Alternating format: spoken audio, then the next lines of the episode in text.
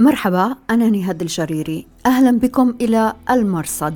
في هذا البرنامج نتابع أخبار العالم المظلم من الجهاديين إلى عالم الإنترنت المعتم والجريمة المنظمة. أهلا بكم في راديو وتلفزيون الآن. بودكاست على راديو الآن. أهلا بكم إلى حلقة هذا الأسبوع من المرصد. نغطي فيها الفترة من 28 نوفمبر إلى 4 ديسمبر 2022 إلى العناوين. زعامة داعش تنتقل إلى جيل جديد بلا تاريخ أو مؤهلات شرعية. أنصار داعش والقاعدة يتلاسنون بيعتكم لمجهول بيعتكم لميت. سلاح إسرائيلي وإيراني في ترسانة داعش إفريقيا. وضيف الأسبوع الأستاذ سعيد بكران الباحث والسياسي اليمني يحدثنا عن النزاعات القبلية داخل تنظيم القاعدة في اليمن. وعن أزمة الثقة بين التنظيم والقبائل السنية هناك. وبإمكانكم الرجوع إلى نص هذه الحلقة في أخبار الآن دوت نت. بودكاست على راديو الآن. سواء كان أبا الحسن أم الحسين داعش يختار خلفائه المزعومين من بورصة أسماء مجاهيل في عالم افتراضي بلا تاريخ أو مؤهلات. هل هذا مهم؟ يفترض أن يكون مهما عند أنصار التنظيم الذين يظنون أنهم المختارون الأوصياء على دين العباد ودنياهم. يفترض أن يكون مهما عند أنصار التنظيم الذين يتمسكون بأدبيات الدولة والخلافة والخليفة والحاكمية والحدود والتمكين.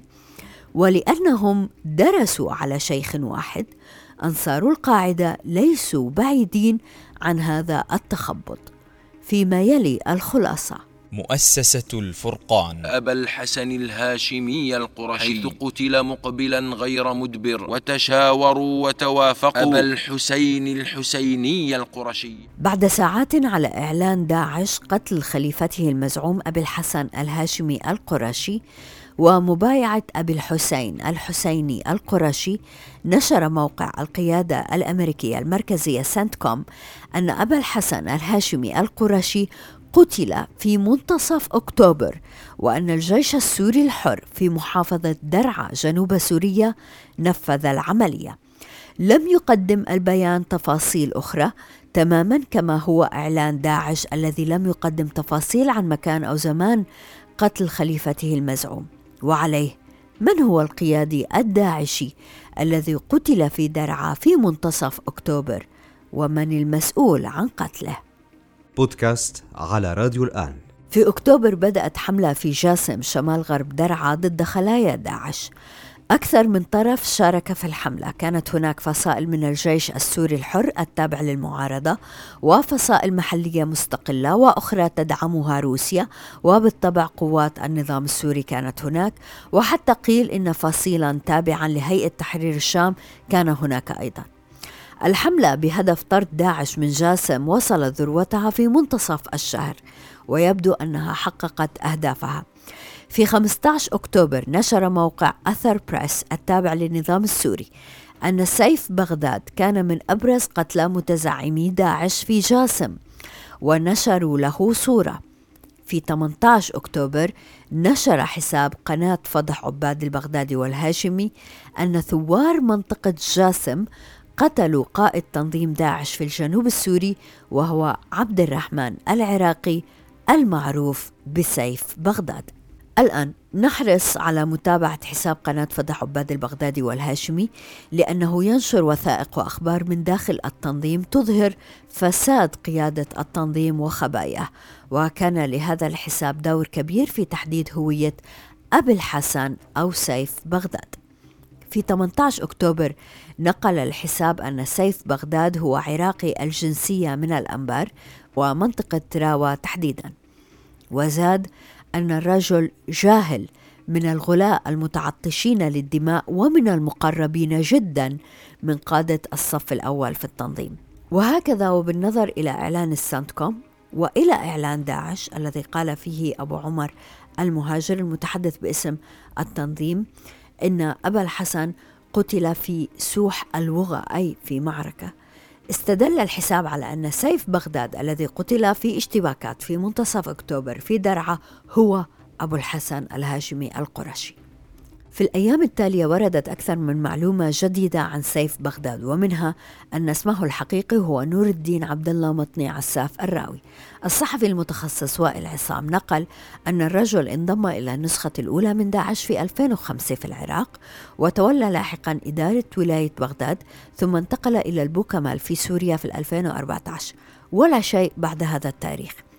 ثم نجد معلومات جديدة في حساب قناة فضح عباد البغدادي والهاشمي ابتداء من أيار 2018 عندما خرج الرجل من مخيم اليرموك في دمشق على متن باصات مكيفة بعد الصفقة التي أبرمها التنظيم مع الجيش السوري وشبيحته. وفي الجنوب السوري عين سيف بغداد نائب والي ولاية حوران وبعدها واليا لحوران ومن ثم والي للجنوب. يستغرب الحساب كيف أنه بين ليله وضحاها أعلن الرجل خليفه بموجب وصية من عبد الله قرداش الذي يعتقد أنه أبو إبراهيم الهاشمي القرشي الذي قتل في إنزال أمريكي في اطماء في فبراير الماضي. بودكاست على راديو الآن يقول الحساب إن الرجل لم يكن من قيادات الصف الأول ولم يشغل قط أي منصب في مجلس الشورى ولا في اللجنة المفوضة بل ولم يكن موجودا أصلا في أي من الولايات المهمة للتنظيم وهي الرقة والبركة والخير ونينوى. وهكذا يخلص الحساب إلى أن إعلان الرجل خليفة كان دليل استنزاف لقيادات الصف الأول ومؤشر حقيقي على مؤهلات وقدرات الخليفة الجديد. يقول الحساب فإذا كان الفاشل عبد الرحمن العراقي هو خيرة القوم وهو من أوصى به عبد الله قرداش الخليفة أبو إبراهيم فما بالك بمن عين أخيرا خليفة للتنظيم دون وصية. ويلفت هنا ما يقوله الأمريكيون عن هوية الرجلين أبي الحسن وأبي الحسين. الصحفي المتخصص في موقع صوت أمريكا Voice of America جيف سيلدن نقل عن مسؤول عسكري أن واشنطن تعلم هوية أبي الحسن من حمض نووي ومعلومات بيومترية حصلت عليها من مواجهات مع الرجل في وقت سابق بعيد. ويضيف المسؤول أن أبا الحسن كان آخر القادة التقليديين في داعش وأن القيادة الآن في يد جيل جديد وأن أبا الحسين ليس من الفريق الأصلي في التنظيم. بودكاست على راديو الآن. تشتبك الأمور وتتعقد أكثر عندما نتذكر أن القيادي البارز في التنظيم بشار خطاب خزعل الصميدعي حج زيد معتقل في تركيا منذ أيار الماضي. الصميدعي هو عضو اللجنة المفوضة في داعش وأحد آخر اثنين أو ثلاثة من كبار التنظيم المتبقين. إذا حسبنا أن جمع البدري شقيق أبي بكر البغدادي هو أحد هؤلاء الكبار الباقين. الثابت أنه في سبتمبر الماضي أكد الرئيس التركي رجب طيب أردوغان أن السلطات التركية ألقت القبض على السميدعي من دون أن يحدد التاريخ. وفي أكتوبر أدين الرجل ونشرت في الإعلام التركي لائحة اتهام يتضح من خلالها أنه اعترف بأنه الخليفة أبي الحسن فأين الصميدعي من كل هذا؟ في الخلاصة ثمة استنزاف حقيقي في قيادة داعش من يقود داعش على الأرض هم جيل جديد غير معروف وبلا مؤهلات وبالتالي الشرعية التي يدعيها التنظيم زائفة فمهما حاولوا أن يمنطقوا وجودهم هم ليسوا أكثر من قطاع طرق. بودكاست على راديو الآن. الطريقة التي يقتل فيها زعماء داعش ويولى آخرون لا شك تسبب حرجا لأنصار التنظيم وإن تظاهروا بخلاف ذلك. تماما كما هو الحرج الذي يشعر به أنصار القاعدة بسبب غياب خبر عن حياة أو وفاة زعيمهم أيمن الظواهري. أنصار القاعدة ردوا على إعلان داعش الأخير وقالوا المتحدث باسم الخوارج يعلن مقتل خليفتهم المجهول وتولية مجهول آخر خلافة المجاهيل. يرد أنصار داعش قد مضى أربعة أشهر على مقتل الظواهري والتنظيم في تيه جندي يقاتل من دون أمير. ويسأل داعشي آخر ما السبب يا ترى؟ هل هو النزاع الداخلي؟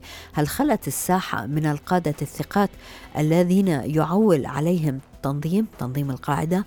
ومن السخرية أن ما يقال عن القاعدة يقال عن داعش وهكذا دواليك بودكاست على راديو الآن.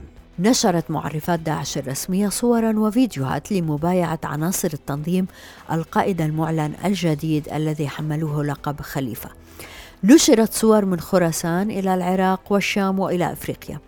الصور المنشورة لافتة لأنها تلمح إلى وضع التنظيم في الولايات فالصور الواردة من خراسان والعراق والشام يقل فيها عدد الرجال ولا يظهر فيها كثير عتاد يعتد به. أما الصور الواردة من إفريقيا ففيها حشد من الرجال مجهزين بسلاح ومركبات.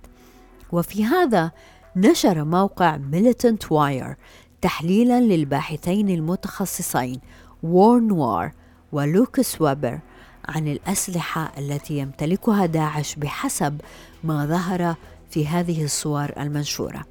بحسب المقال التشكيلة الأبرز من الأسلحة كانت في غرب إفريقيا والتي يبدو أنها الأكثر تنظيما في نيجيريا كما قال. ولفت من الأسلحة المستعرضة رشاش اسرائيلي الصنع IWI نيجيف NG 5 يعتقد أنه مهرب من تشاد إلى نيجيريا. في الصومال ظهر سلاحان جدليان. يقول المقال إن الأسلحة الأكثر استخداما هناك كانت صينية الصنع. وفي موقع آخر يشير المقال إلى قاذفة صواريخ إيرانية الصنع من موديل نافذ. يقول إن مصدرها اليمن. بودكاست على راديو الآن. أهلا بكم دائما في راديو وتلفزيون الآن. نرحب مرة أخرى في هذا البرنامج بالأستاذ سعيد بكران الباحث والسياسي اليمني يحدثنا هذه المرة من القاهرة. شكرا جزيلا لوجودك معنا في البرنامج أستاذ سعيد. شكرا شكرا جزيلا لكم. أستاذ سعيد لا ينفك تنظيم القاعدة في اليمن يصدر بيانات ورسائل إلى القبائل السنية. واضح أنه في أزمة ثقة بين التنظيم وسنة اليمن. أين نرى معالم هذه الأزمة؟ التنظيم بشكل عام في اليمن يعيش أزمة عميقة جدا تتعلق ب آه، الصراع التي حدث وطرأ عليها متغيرات جوهرية. بمعنى أنه آه، كانت آه، كانت فلسفة الصراع تنظيم القاعدة مع الحكومة أو مع الدولة الكافرة التي لا تحكم بشرع الله أو التي لا تطبق أحكام الشريعة أو التي تفرض الأحكام الوضعية. لكن هذه هذا التبرير الأيديولوجي والفلسفي للمعركة مع ال مع ال مع السلطة حدث له زلزال الذي هو سيطرة الحوثيين بالصيغة الشيعية على الجزء المهم في البلاد وعلى عاصمة البلاد. وبالتالي أصبح التنظيم في ورطة آه، فكرية وفي ورطة أيديولوجية في ورطة شرعية بمعنى بمعنى أصح وأدق. أمام المجتمع المحلي أمام المجتمعات المحلية هناك تهديد من الحوثيين. فالمجتمعات المحلية كانت آه، يعني تفلسف الصراع على بشكله البسيط على اعتبار إنه هناك سنة وهناك شيعة والصراع طائفي وتغذي إيران هذه الصراعات الطائفية في المنطقة. وبالتالي كل الأيديولوجيات السنية يجب أن تنضم للمجتمعات المحلية لحمايتها من خطر المشروع الطائفي الإيراني. ولهذا لم يستطع التنظيم التكيف مع مع الزلزال ان صح التعبير الذي حدث في اليمن. لم يصنع أي إيديولوجيا أو فلسفة جديدة للصراع. وهل يصارع المشروع الإيراني؟ أم يصارع المشروع العربي الذي تتبناه المملكة العربية السعودية؟ والتحالف العربي الذي تشترك فيه دولة الإمارات. بمعنى أنه هل هل هل هل هل ينساق التنظيم إلى رغبات المجتمع المحلي القبلي السني وأيضا الأبعاد السياسية المناطقية في اليمن؟ لأنه هناك بعد آخر أيضا في الزلزال الذي حدث في اليمن وهو أنه الحوثي أو المشروع الإيراني سيطر على عاصمة البلاد من جهة بمشروع طائفي وهو أيضا يمثل الشمال بالنسبة للجنوب. بينما تنظيم القاعدة ينشط في الجنوب. وبالتالي هذه المعادلة سببت للتنظيم مصاعب كبيرة في مجتمع القبائل في المجتمعات المحلية التي كان ينشط فيها. يعني أصبح كأنه يقاتل من أجل الشمال بالنسبة للعقل للمنطق الجنوبي بالضبط أستاذ سعيد تنظيم القاعدة يدعي أنه يحمي السنة.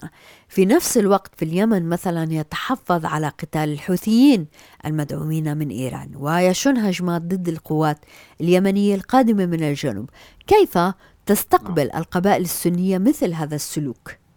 هذه النقطة التي لم يستطع التنظيم التكيف معها ولم يستطع حتى الآن أن يوجد لها مبرر وهو أنه إذا كانت المعركة محتدمة ما بين الطائفة الشيعية مثلا أو المشروع الإيراني الذي يرتكز على المذهبية الشيعية وما بين السنة أين يكون موضع التنظيم في هذا الصراع؟ إذا كان الصراع قائما ما بين الشمال وما بين الجنوب كيف سيطالب التنظيم المجتمعات الجنوبية بالتعاطي معهم ولهذا آه، بات واضحا أن هناك آه، انعدام ثقة بين التنظيم وبين المجتمعات القبلية. آه، شهدنا يعني عملية يعني ممكن أن نسميها عملية انصراف اجتماعي عن التنظيم. ربما ليست ليست مسألة مثلا قتال لم يقاتل المجتمع القبلي بصفته القبلية لأنه مجتمع غير منظم أساسا. لم يقاتل التنظيم ولكنه انصرف عنه وأفسح الطريق لأي جهة تريد أن آه، تواجه هذه الجماعة ونأى بنفسه عن الاشتراك مع التنظيم في أي صراع من أي نوع كان. لدينا نموذج في أبين مثلا. بدأ التنظيم عاريا بدأ وحيدا من الحاضنة القبلية. بدأ آه، مخذولا إلى حد كبير. لم يستطع أن أن يقدم خطاب سياسي أو ديني أو مذهبي أو شمالي أو جنوبي يحشد به المجتمعات القبلية كما كان من قبل. في السابق كان يتحدث عن ظلم النظام ربما حتى في وقت من الأوقات آه، رفع الإخوان المسلمون آه، الذين هم العباءة الأساسية للتنظيمات الجهادية رفعوا شعار مظلوميه الجنوب كما رفعوا شعار مظلوميه صعدة في وقت من الأوقات عندما كان النظام قائما قبل العام 2011 آه، اليوم بات من الصعب أن هذه الجماعات ترفع مثل هذه الشعارات لأن الجنوبيين هم الذين يباشرون العمل على الأرض. وبالتالي قتال الجنوبيين يعني الولاء للشمال قتال الجنوبيين يعني الولاء للمشروع الإيراني. لأن الجنوب يقف مع المشروع العربي مع التحالف العربي وبالتالي من يقاتلهم بالضرورة أنه ستتلاقى مصالحه مع المشروع الإيراني الذي أيضا لديه مصلحة في هزيمة المشروع العربي والأدوات التي يستخدمها المشروع العربي على الأرض. ومن أهمها الجنوبيون الذين يتحركون بفعالية على أرضهم لأنه يعرفون الأرض ويعرفون الوديان ويعرفون القبائل. والمجتمعات المحلية والقبلية تثق في الجانب في القوات الجنوبية الآن التي تنتشر في أبين وفي شبوة وترى في أن تنظيم القاعدة لم يعد آه، يمثل الخطاب الإسلامي أو الخطاب الديني أو الخطاب حتى المناطقي الذي كان آه، يعتمده قبل آه، زلزال الربيع العربي في اليمن الذي جاء بالحوثيين وقلب المعادلات راسا على عقب. أنا أعتقد أن هذه الأزمة هي أكبر أزمات التنظيم. بالإضافة إلى الأزمة الأخرى وهي وهي أيضا لا تقل الخطورة. أه انحسار انحسار سيطرة الإخوان المسلمين على الشرعية على شرعية الدولة وعلى الأرض هذا الانحسار لأنه دائما نحن عندما إذا أردنا أن نحلل المسألة في اليمن. علاقة الجماعات الإرهابية بالمجتمعات القبلية بالكيانات السياسية بالنافذين السياسيين والقبليين هذه علاقة متداخلة. بالضبط أستاذ سعيد هي فعلا مسألة معقدة كما هي السياسة في اليمن.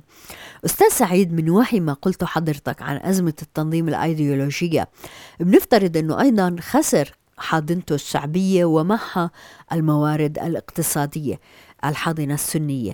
ونسمع أخبار من داخل التنظيم أنه انحسار الموارد تسبب في خلافات على مستوى القيادة بين سعد العولقي وخالد باترفي كيف ترى هذا الصراع؟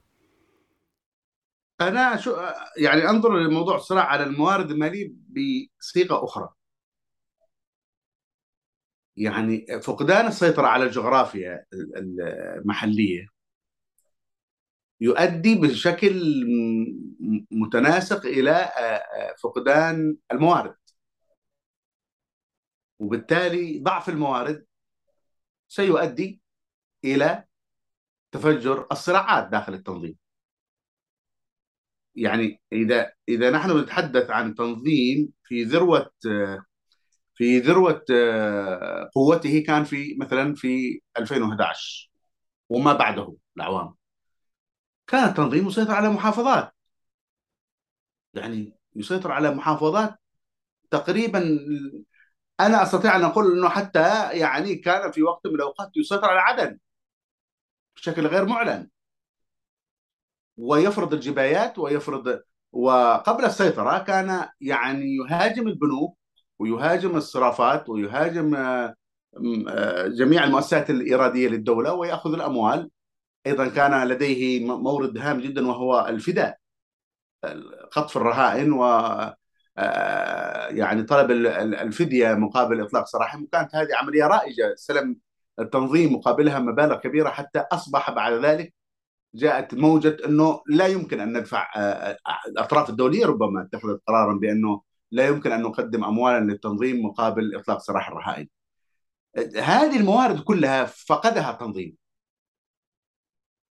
المحافظات التي كان يسيطر عليها فقد السيطرة عليها. بالتالي فقد مواردها.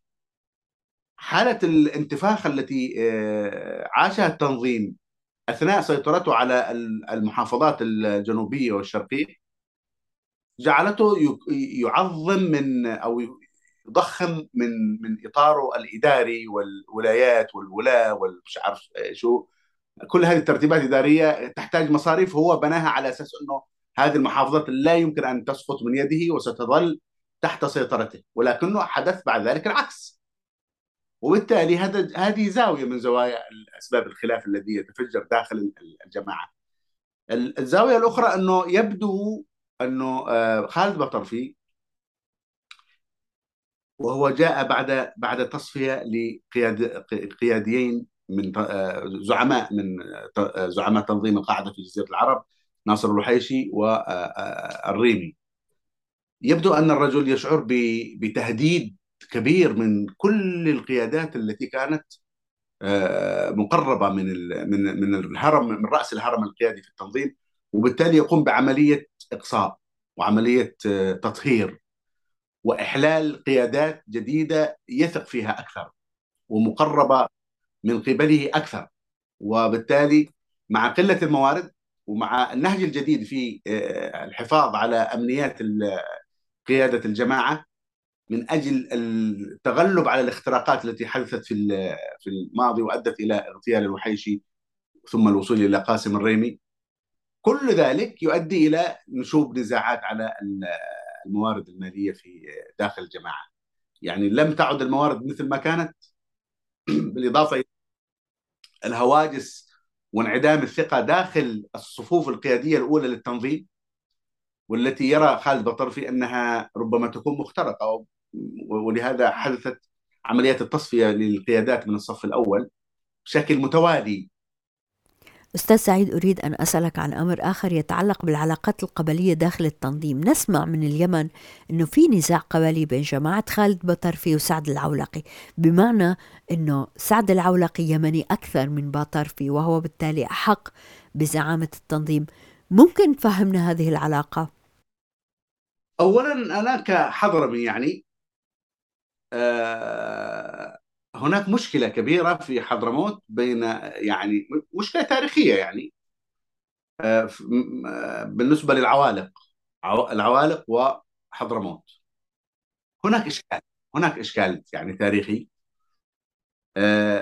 وبالتالي أنا أتفهم الخلفية القبلية لأي تصادم ما بين خالد بطرفي وما بين سعد العولقي. أولا لأن خالد بطرفي لا ينتمي لقبيله حضرمية آه، مهمة. يعني قبليا خالد بطرفي من من مجتمعات يعني من مجتمعات المد المجتمعات غير القبلية في حضرموت. يعني ينتمي لوادي دوعن وادي دوعن هو آه، آه، وادي عشائري بمعنى أسر فيه. ليست قبيلة بمعنى بمعنى القبيلة التي الموجودة في شبوة. لا توجد لا يوجد تعصب قبلي في في في في المنطقة التي ينتمي إليها خالد بطرفي يعني هو أقرب قبل أن يكون يحمل الجنسية السعودية وقبل أن تكون أسرته هاجرت إلى المملكة العربية السعودية هو من من من بيئة حضرمية غير قبلية. نسبة القبلية فيها محدودة جدا. وبالتالي يمكن أن أن يكون آه، سعد العولقي منافس آه، قوي جدا قبليا. لوجود خالد بطرفي. وحسب حسب المعلومات التي التي أعرفها أنا أنه ما يزال خالد بطرفي يعتمد على على على العولقي إلى حد كبير لأنه هو شخصية مهمة جدا وهو الشخص المؤثر حاليا داخل الجماعة أكثر من خالد بطرفي نفسه. الكاريزما التي يحملها سعد عاطف العولقي والحضور وأيضا المرتبة القبلية تجعل منه عنصر أهم من خالد بطرفي قبليا وسياسيا وأيضا كاريزما. ربما خالد بطرفي يفتقد كثيرا للكاريزما القيادة في تنظيم القاعدة ولهذا تحدث دائما حول جميع قراراته دائما يحدث اللغط ويثار الغبار. شخصية خالد بطرفي ليست كشخصية مثلا ناصر الوحيشي أو مثلا أو شخصية مثلا قاسم الريمي. إذا قارناها بهذا الأساس. مثل شو غبار أستاذ سعيد غبار حول قرارات بطرفي يعني آه، هناك حادثة شهيرة حدثت في البيضاء وهي قتل إعدام وتصفية الدكتور آه، اليوسفي الطبيب. هذه الحادثة آه، سببت خلافات ضخمة داخل التنظيم ما بين مؤيد لقرار خالد بطرفي بإعدام وتصفية الطبيب بتهمة الجاسوسية وما بين رافض. ويعتبر أن الدكتور هذا والطبيب مظلوم. وبالتالي حدث لغط كثير حول هذه. هذه واحدة من الحالات الشهيرة يعني في في في الخلافات حول قرارات خالد بطرفي التي سببت مشاكل داخل الجماعة. بالإضافة إلى الكثير من من الانشقاقات لأنه نحن عندما نتحدث عن موضوع هل ممكن أن يحدث انقلاب على خالد بطرفي؟ لا يمكن أن يحدث انقلاب. يعني يمكن أن يحدث انشقاق أو يحدث اعتزال والاعتزال يعني أن الشخص يعتزل العمل مع فرع التنظيم في اليمن بقيادة خالد بطرفي ولكنه لا يترك بيعة التنظيم التي بايع بها ايمن الظواهري. يتنحى جانبا عن العمل ويكون معتزلا يسمي نفسه معتزل. أو انشقاق. لكن فكرة الانقلاب تحتاج إلى جغرافيا سياسية اولا. تحتاج إلى إلى إلى إلى إطار آه، جغرافي آه، ومقر وكذا. فنحن نتحدث عن عن تنظيم سري غير موجود على الواقع. على الأرض يعني لا يوجد له جغرافيا سياسية معلنة. الأستاذ سعيد بكران شكرا جزيلا لك. شكرا شكرا. وشكرا جزيلا لوجودكم معنا في راديو وتلفزيون الآن. أنا نهاد الجريري مع السلامة بودكاست على راديو الآن